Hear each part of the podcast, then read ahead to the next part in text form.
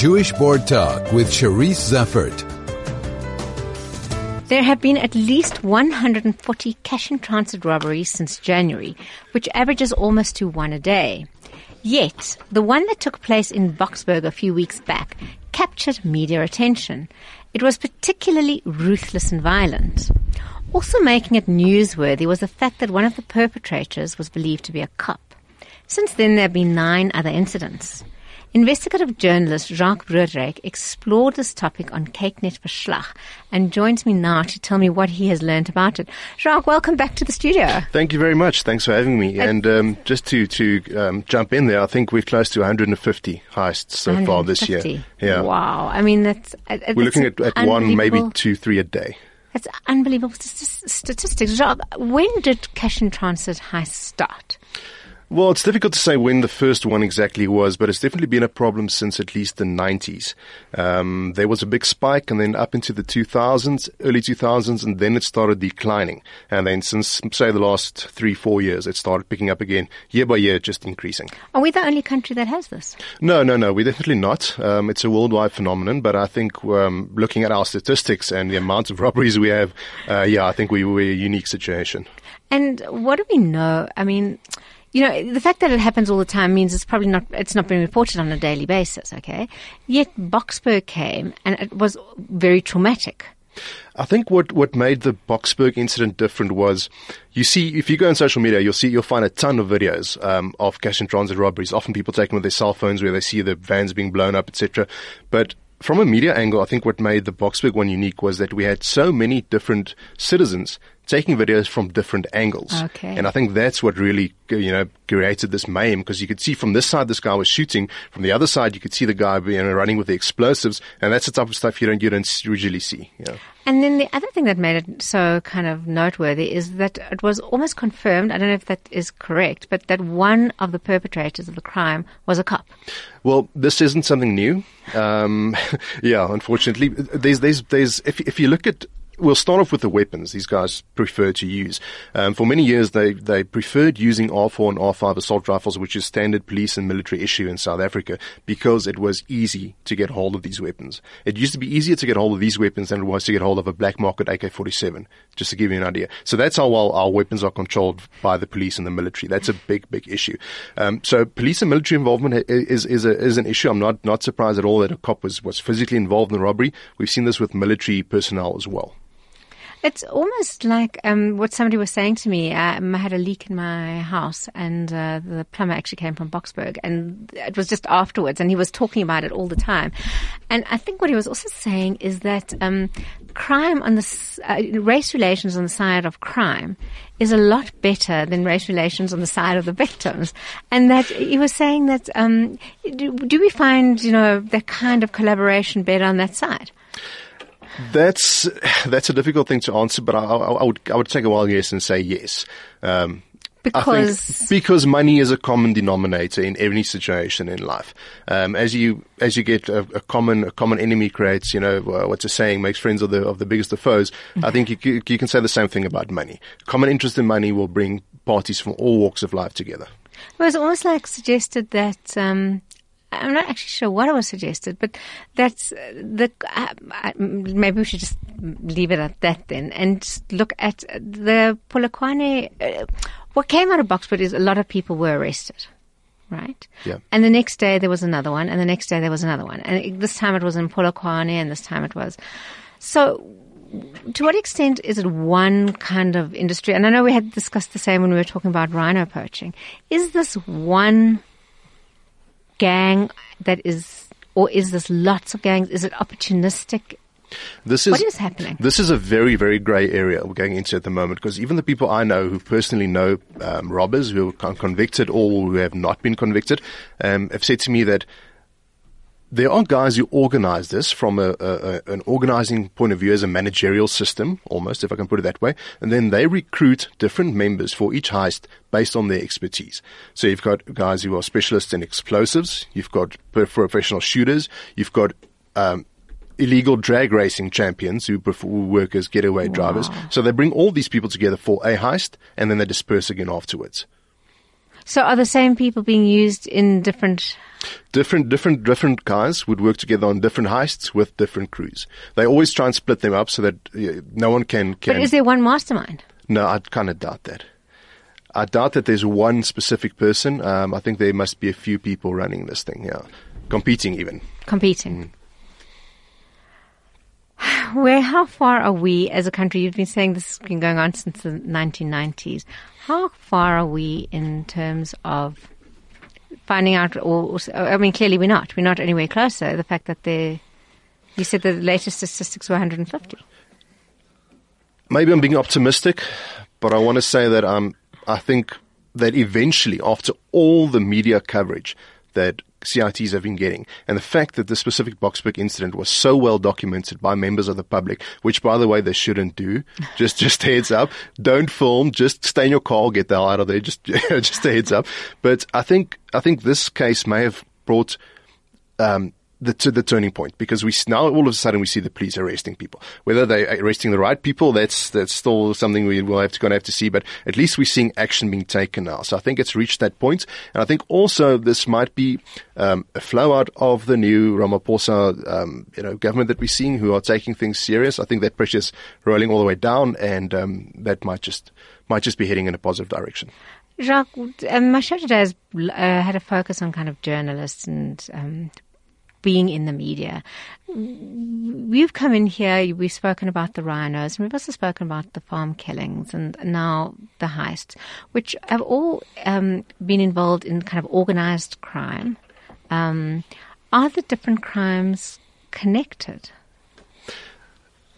I think they are connected um, in a certain way. I think, if you, if you if you look at gangs like um, if you look at poaching, for instance, you know, we're looking at rhinos, we're looking at abalone, looking at lion.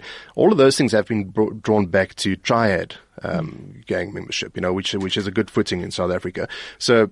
I think in a, in a way you can connect it like that. So there's there are gangs who focus on certain specific types of crime, and I think one of our big problems is that crime intelligence is in an absolute mess. Um, this isn't any new news, but how do you infiltrate gangs and organized crime if your crime intelligence unit can't get their job done? I think we're going to take our break here. And then after the break, I'd like to talk a little bit about you as a journalist investigating that kind of thing.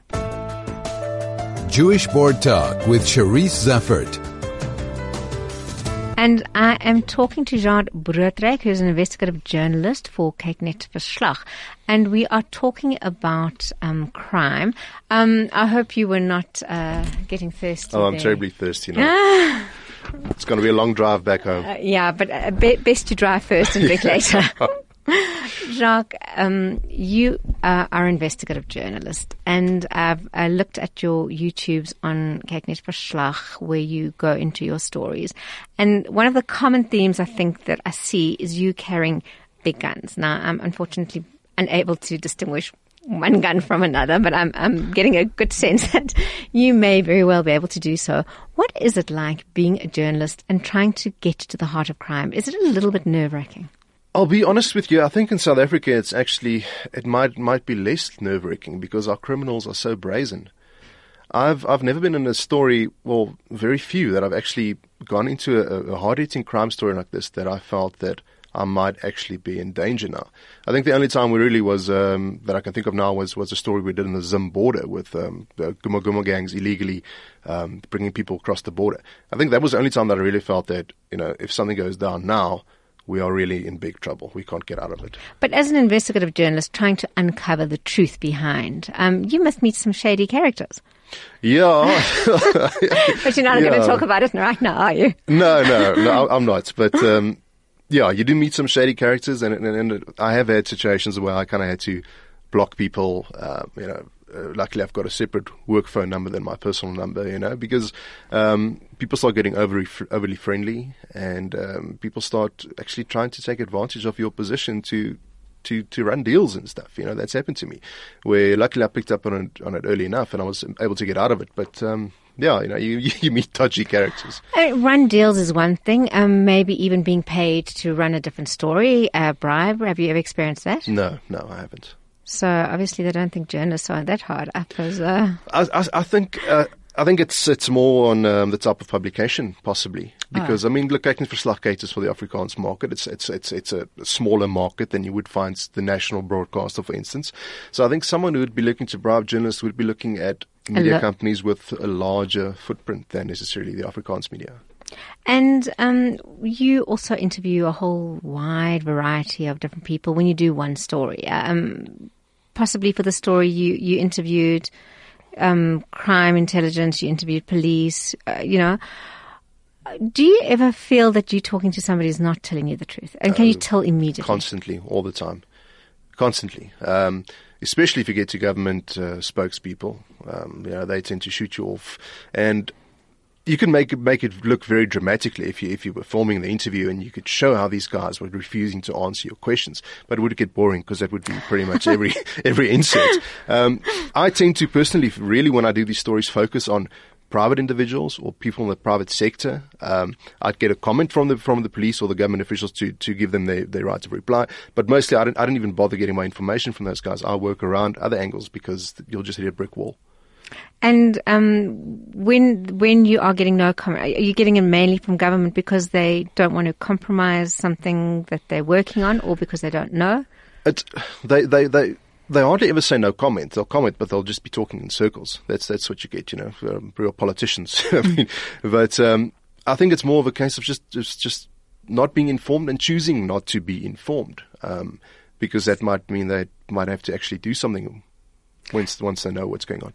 And um, you, but you did mention you had hope in terms of this latest crime, at least. Yeah, if, yeah, yeah. If At, anything at else. least as far as cash-in-transit is concerned, I do have hope. We have a new head of crime intelligence, which um, you know in police circles are being spoken about, you know, very very highly.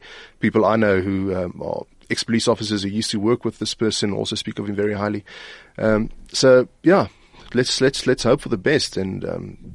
Hopefully, this this this crime can be can be stopped and prevented, and um, less people get hurt and killed. And to what extent, and I think now also uh, you, you came in here when we were talking about the really, really horrific topic of um, medical ambulances and personnel who were attacked. To what extent do you as a journalist feel that you can, by highlighting a problem, implement change?